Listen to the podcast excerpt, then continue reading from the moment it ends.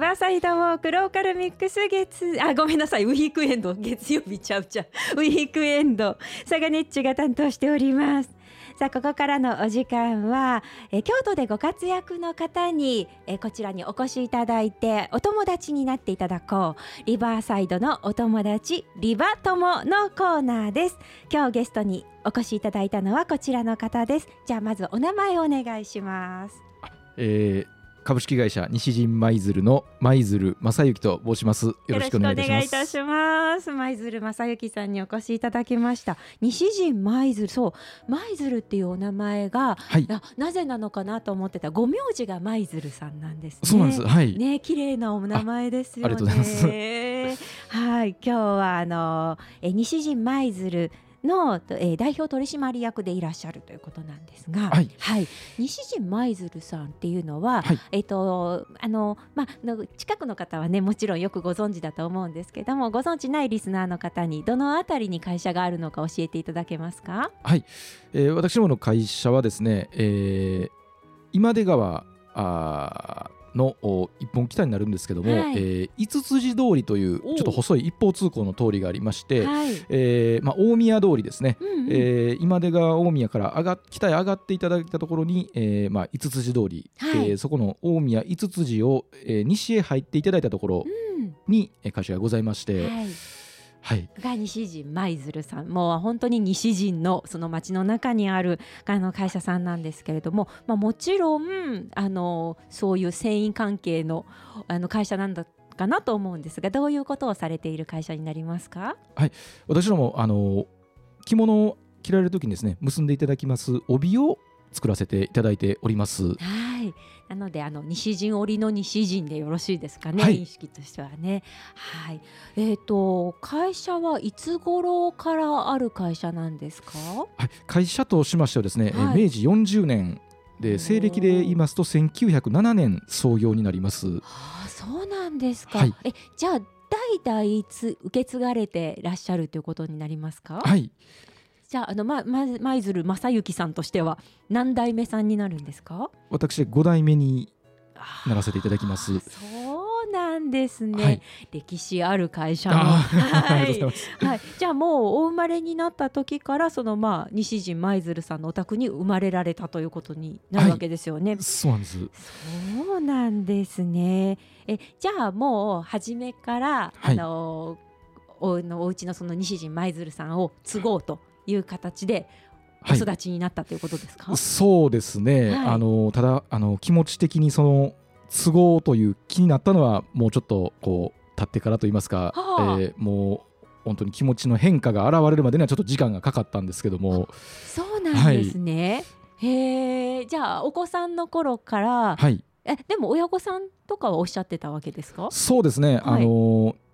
会社といいますか、えー、の、まあ、後継者になるということは常にあの言い聞かされてはおったんですけども。だって代々ですもんね,、はい、ねあのそのお父様が起こされた会社っていうのではなくて本当に代々ついつが継いでこられているから、はい、やっぱりね残していこうと思われるでしょうしね。はい、はい、でもあの正幸さんご自身は、はい、なかなかそれがちょっとこう言われてはいるものの気持ちがそのそこに切り替えるのがなかなかついていかなくてですね、まあ、自分なりにちょっとこう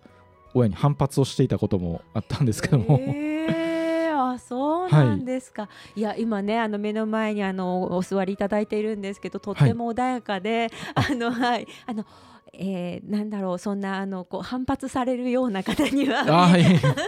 見えないんですけどやっぱりちょっと若い時には、まあ、ちょっと違うこともみたいなことも考えられてたんです、ね、そうですね。へえそうなんだ。そ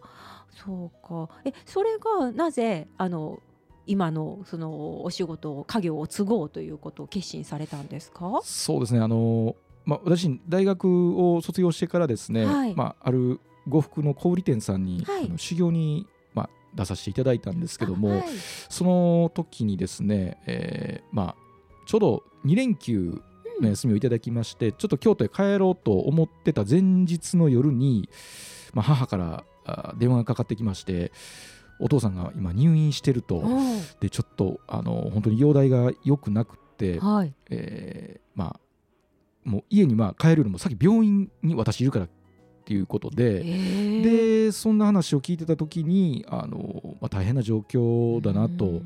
でその時のまあ母の様子をまあ見てましてこれはちょっとあのかわいそうだなと。助けてあげなきゃかわいそうだなって思ったのがその都合と思った恥ずかしながらそのきっかけだったんです。親孝行な息子さん、へえあそうなんですね、えー、あじゃああの今までそのお父さんお母さんっていうのはこうね大きな存在だったんでしょうけどちょっとその時にあ,、あ大変なんだなっていう、えー、そういう感じに見受けられたということなんですね。はい。えー、あそうなんだ、えー、じゃあそこからは自分が。そうですね。ただその時に何かができるわけでもないんですけども、あの決心というものがまあようやくついたというタイミングですね。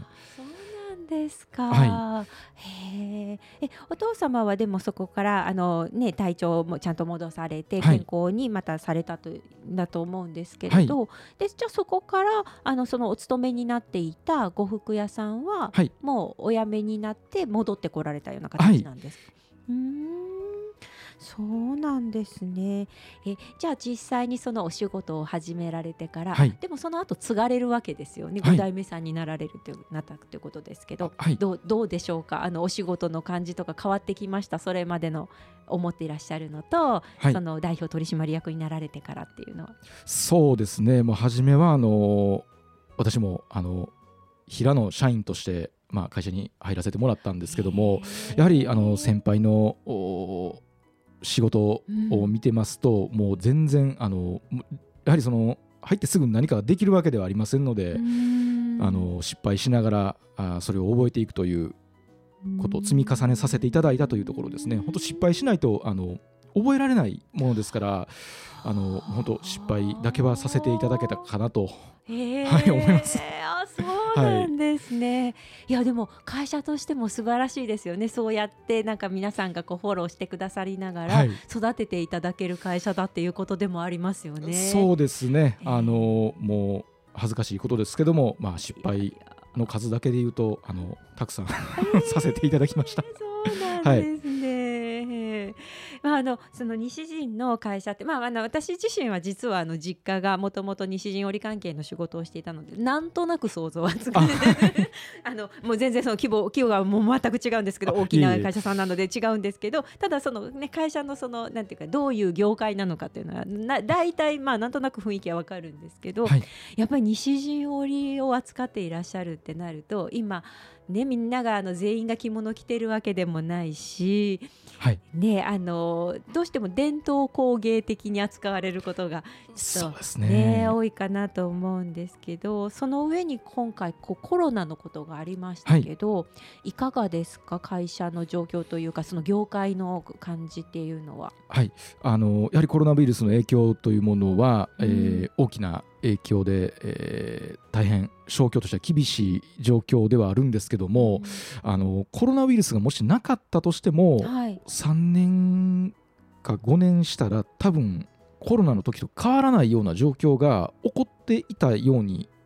私は思っておりまして、はい。えー、と言いますのもあの年々この市況というものがですね、えー、まあ、厳しくなっていっているというのはもう間違いのないあの、うんことでして、はい、そこであの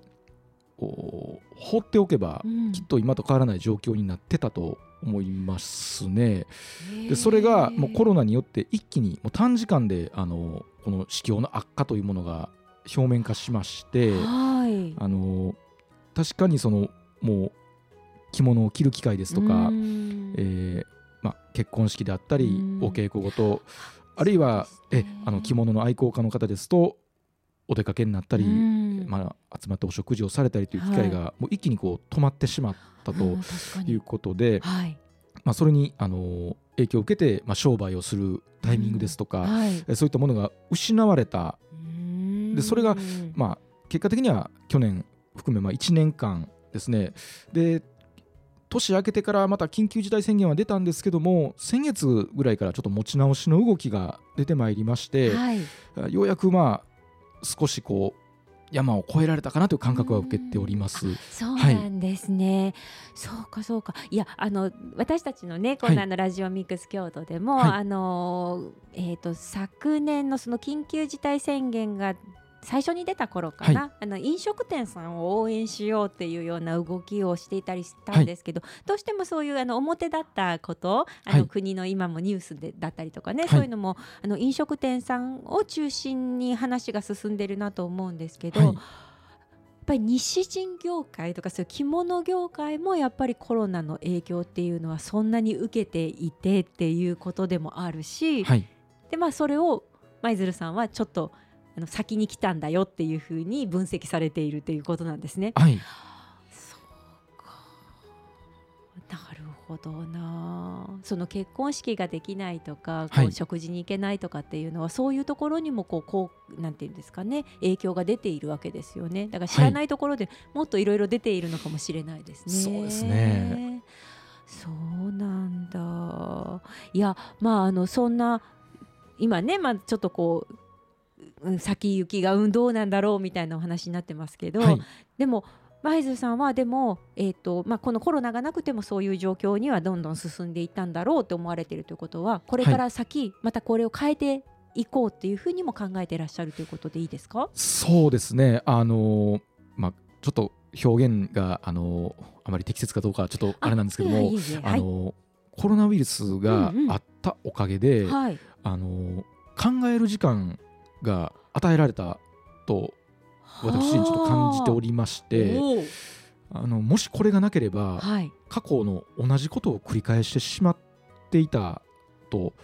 思います。もしそれをあの繰り返してしまっていたのであれば、うん、きっともう自利品で、はい、えー、だんだんだんだんこう市場が狭まっていく中で、うん、まあ、売り上げも落としていって、うん、もっとこうどうしていいかわからないようなきっとあのもう茹でがえる状態ですね。こう胃の中の蛙で、はい、えー、周りを見ても同じような状況で、はい、周りも悪いから仕方がないんじゃないかという、うんうん、もうそれで時間だけが過ぎていって、はい、まあその自分がいているところの水がですねだんだんだんだん温度が上がっていってい。ってて、はい、しまいにはもうねもう茹でガエルですね。えー、あなるほど。そのそういう茹でガエルなんですね。はい、はあもうじゃあ取り返しがつかない状態ですよね。そうですね。それがコロナで一気にもう、はい、こう物の動きが止まってしまったことで、こう仕方がないやでこう流すんじゃなくて、はい、これはやばいぞと、うん、そういう問題意識とか、危機感が持てたことはあの非常に大事なことだったのかなと思います。なるほどね。じゃあそうやって考えていらっしゃって、はい、何かこうアイデアだったりとか、はい、ちょっと光のようなものだったりとかっていうのは見つけられましたか、はい、そうですね。あのたくさんそれはあの感じ取らせていただいたりあの発見させていただくことができまして、はい。まあ、これをあとはもう実践をしていくというのが私どもの、まあ、進むべき方向ですね。いやあのもし無理だったらいいんですけどあの何か具体的にちょっとでもお話しいただけそうなことがあったらこんなこと考えてるみたいなのがあったら教えていただけたらと思うんですけど、はい、あります？ああのまあちょっとこれはあのまだ表現が適切かどうかなんですけども あのまあ、私ども西陣がですね、はい、一番潤ったのが昭和の51年でして、はい、もうあの高度経済成長期からですね、えーまあ、豊かな生活がもう当たり前になっていってる中でですね、はい、えー、ご婚礼の時にですね、うんうん、えー、訪問着をあつらえて、はい、それに私ども西陣の帯をもうオートマチックに販売していただける素晴らしい業界だったんですね。で確かに、はい、で当時ですね、えー、もう大卒の初任給に対して、はい、丹後の織手さんなんかも、えー、食器3台を動かして、はい、もう初任給の3倍の収入を得られてましてもうそんな時代だったんですね、はい、もうこんないい商売はないということで、はい、私ども織屋もですね、うん、もう税金をどうしようかっていう悩みだったんですね。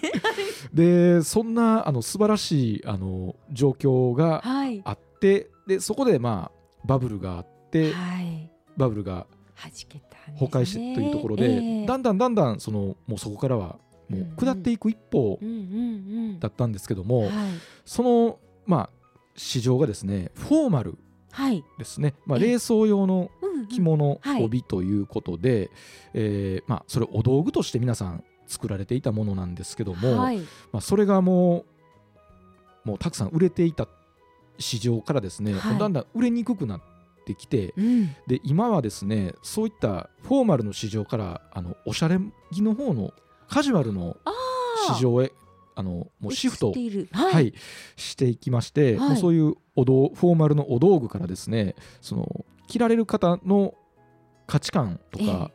ライフスタイルとか、うんうん、まあ、個性を表現するもうおしゃれアイテムに着物とか帯がもう移行してしまってまして、はい、で私どももですねかつて売れていた時の残像がまだ頭に残ってしまっているところがありまして、はい、実際フォーマルを作ってもですね、えー、もう着る機会がないと、うん、でお客様にどうですかとお見せしても、はい、もう言い方悪いですけどいらないと、はい。はい、でそれがあの私どもはもう自分たちでこれがいいと今まで売れてきたものだと思って作り続けてきていたんですね。うんはいえー、でそれがもうまあ、ゼロにはならないんですけどもそれで売れない売れないって嘆いていてももう当たり前のことなんですね。でそれが今までここに至るまでそのニーズが変化してきているということに気づけてなかったというところが今冷静に考えるとニーズが変わっていたということが気づけたとい。うところが大きい部分ですね。なるほどね、はい、ずっと業界にいると当たり前のことだと思っている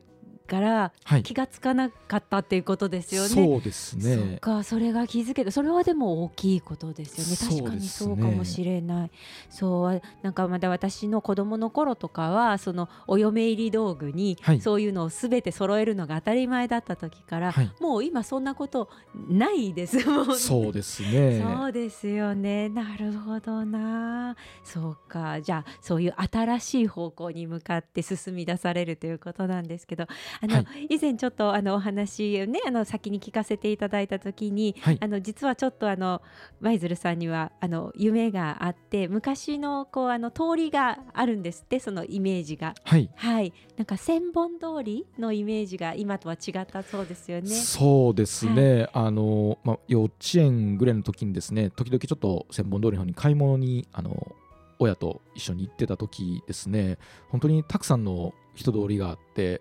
でお店もたくさん、えー、軒を連ねていて非常にその活気のある様子が、うん、あの頭の片隅に残ってまして本当四条河原町にちょっと近いようなそんなイメージですね、それぐらい人がたくさん行き交って車もたくさんこう行き交っててというあのそんなイメージがあったんですけど今はもう残念ながらねお店もちょっとだんだん数が減ってきて、うん、その頃よりはっていうことですかね。えー、本当あのまあその今の私どもの業界が歩んでいるような状況と同じ状況にちょっと重なって見えてしまうんですけども、なんかこうまたですね西陣が活気を取り戻すっていうそんなねあの、はい、住みやすい街であったり、えー、そういう、まあ、商売であったり、えー、そういったものがまた活発になってくれたなという思いはあります。えー、なんですね。えー、ねまたねこう西陣が、まあ、あの前とは違った形なんでしょうけど、はい、今度また活気づいて千本通りも賑やかになってっていうふうになるといいですよね。はいはあそうなんだ。なるほど。あもうでもあっという間にこんなお時間になってしまいました。実はね舞鶴さんにあのちらっとあの伺ってスポーツ何かされてたんですかって言ったら実はあの学生の頃自転車競技をやってましたっていうお話を聞いて、はい、そのお話も聞きたかったんですけど私あのあのすり鉢状のところを自転車が走るっていうのが信じられなくって、はい、あの横向いて走るみたいな感じじゃないですか、はい、ああいうのもやってらっしゃったんですね。はい そうあのすすいませんそういった話もいっぱい聞くつもりがもうこんな時間になってしまって はいあの失礼いたしました。はい、あの最後にぜひ舞鶴さんから、はい、あのこのラジオを聞いてくださっているリスナーさんに何かメッセージとかちょっとあのお話あれば一言言っていただいていいですか？はい。えー、まあちょっとこのような今日は貴重な機会をあの設けていただきましてありがとうございます。あの本当に私どももですあの西陣舞鶴というあの会社で、えー、西陣で、えー、商いをさせていただいておるんですけども意外とですね、うん、その近いところにおられる方のことを、まあ、よく知らないというのが今回、このラジオで改めてちょっと感じるところでしてあの実は今回もですねあの、まあ、紹介であの、はい、ね、出演をさせていただきまして、えー、そういったところであの、まあ、今回の出演を通じてですねあのいろんな方とまたあつながりを持っていくことができたらなと感じております。そうなんですね。ぜひあのラジオミックス京都ともつながっていただいたので、はい、はい、あのこのもっとね広がっていくといいなというふうに、はい、はい、思います。いや今後ともよろしくお願いします。よろしくお願いいたします。はい、はい、今日お話を聞かせていただきましたのは株式会社西陣舞鶴代表取締役でいらっしゃいます舞鶴正幸さんでした。舞鶴さんどうもありがとうございました。ありがとうございました。ここまでのお時間はフラットエージェンシーの協力でお送りいたしました。